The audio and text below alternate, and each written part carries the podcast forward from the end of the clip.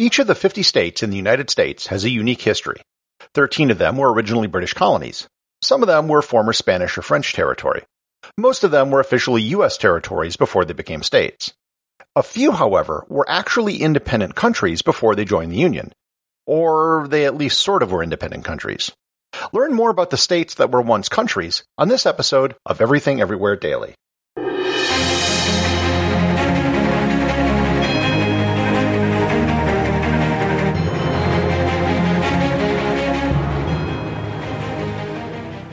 This episode is sponsored by G Adventures. These are very troubled times. Even though things are starting to get better and more countries are opening up, people are still hesitant to travel, and that is totally understandable. That is why G Adventures has announced its new Travel with Confidence Plus collection. The Travel with Confidence Plus collection are 37 tours in 27 countries that have increased safety and sanitation protocols to protect you and other travelers. These tours will have smaller group sizes, private transportation, and cheaper options to get your own room, as well as more personal space. G Adventures has also earned the World Travel and Tourism Council's Safe Travel Stamp for their health and hygiene protocols and has implemented the Adventure Travel Trade Association's COVID-19 health and safety guidelines. The Travel with Confidence tours are available for booking today and will be departing from October 2nd, 2020 to the end of 2021. For more information and to book your tour, click on the link in the show notes.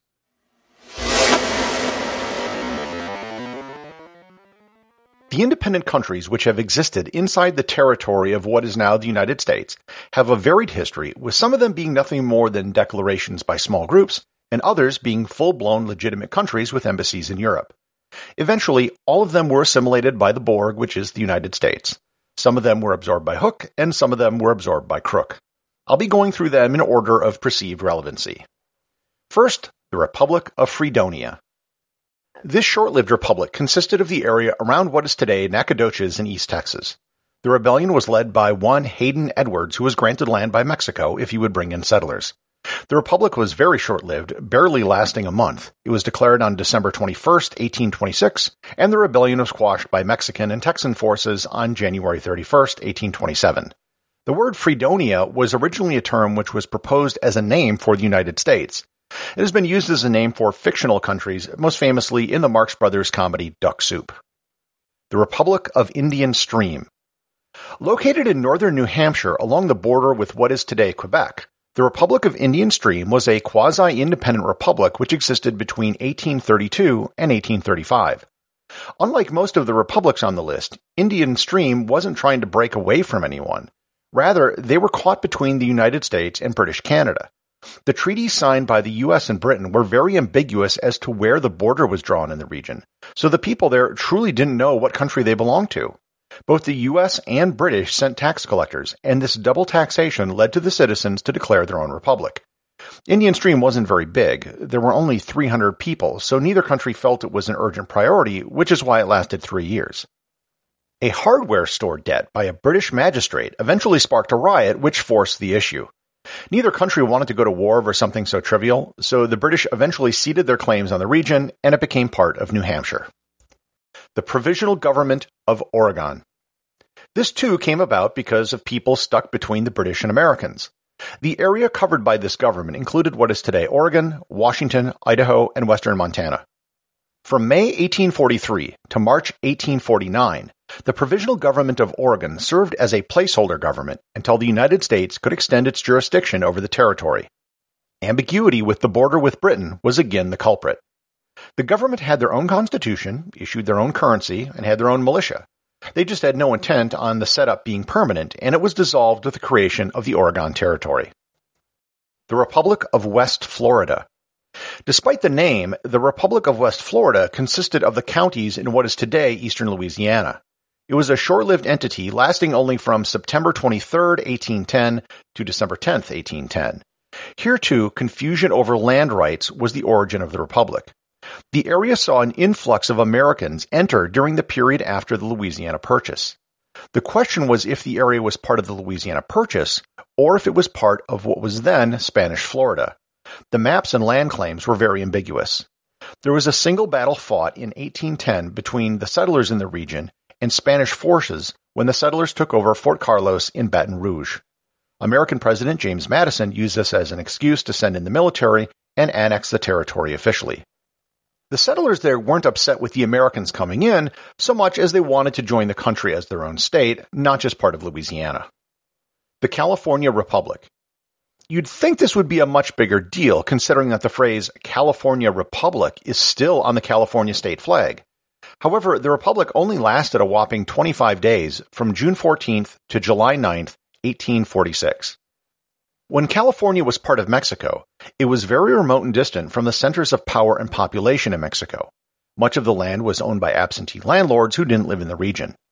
Most of the settlers either wanted independence or to join the United States. A rebellion against Mexico was encouraged by U.S. Army officers which entered the territory.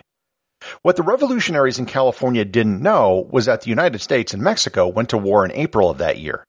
The American Navy used the revolt as an excuse to quickly annex what was then the province of Alta California, and that was that. All five of the republics I just mentioned were all very short-lived, and none of them really had any intent on becoming actual countries. They were mostly placeholder governments while they waited for border issues to be resolved or for the United States to come in and establish authority. The next three, however, were in a very real sense independent countries, much more so than the ones previously mentioned. The Vermont Republic. Vermont was not one of the original 13 colonies. It was originally a French territory, and after the end of the French and Indian Wars, the land was ceded to the British by the Treaty of Paris in 1763. The land was never formally created as a colony, nor was it formally attached to another colony. Massachusetts, New Hampshire, and New York all claimed the territory.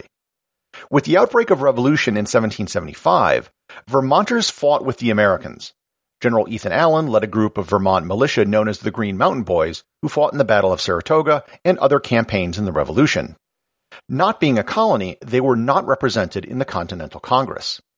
They took matters into their own hands in 1777 and declared themselves independent, initially under the name New Connecticut. They earned themselves the nickname the Reluctant Republic because most residents wanted union with the United States, not independence.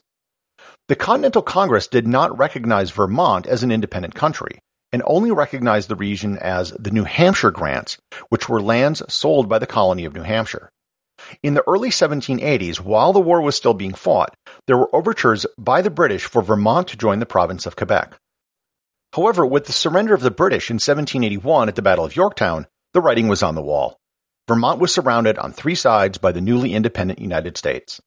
On March 4, 1791, Vermont was admitted as the 14th state and the first state that wasn't one of the original 13 colonies.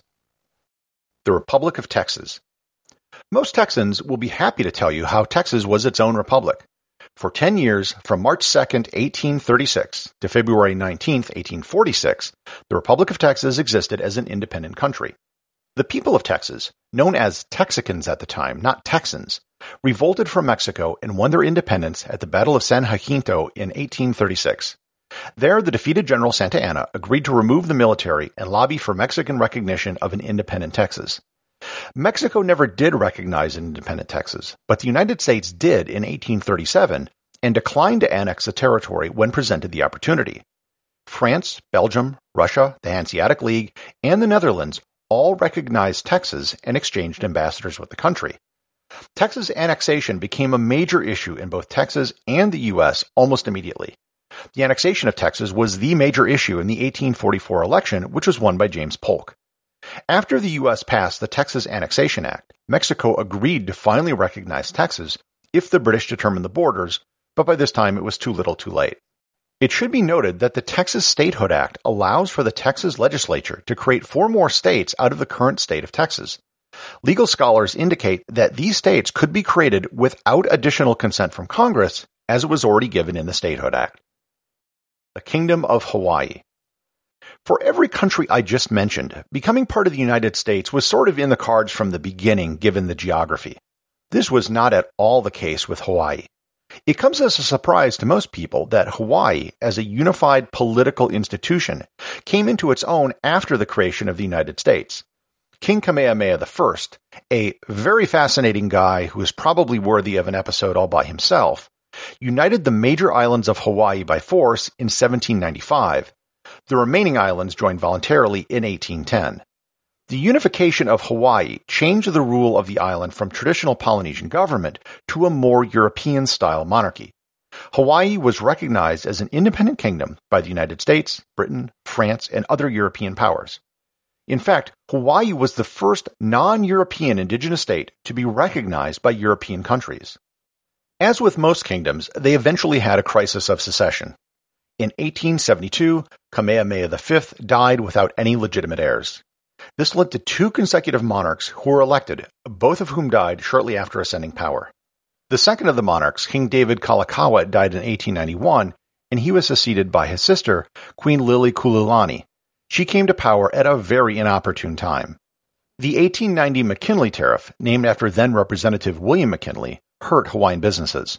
Hawaii had preferential trade agreements with the United States, but the McKinley Tariff removed that.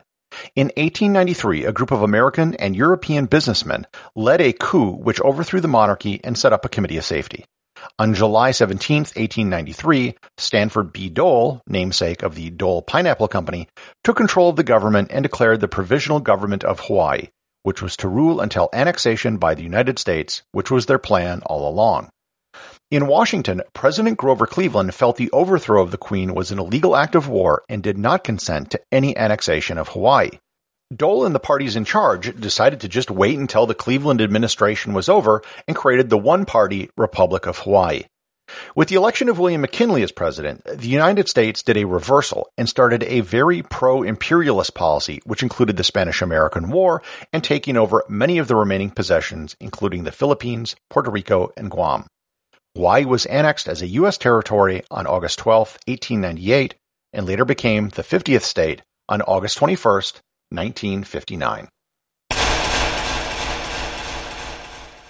Executive producer of Everything Everywhere Daily is James Makkyla. I'd like to read a review from Apple Podcast. This one is from Statchy Chat, who said, I love this podcast. I love the mix of topics, great nuggets of things I didn't even know I cared about. Thank you very much, Statue Chat, and I hope I pronounced your name right. And thanks all of you who've left reviews over on Apple Podcasts and Google Podcasts and who support the show over on patreon.com.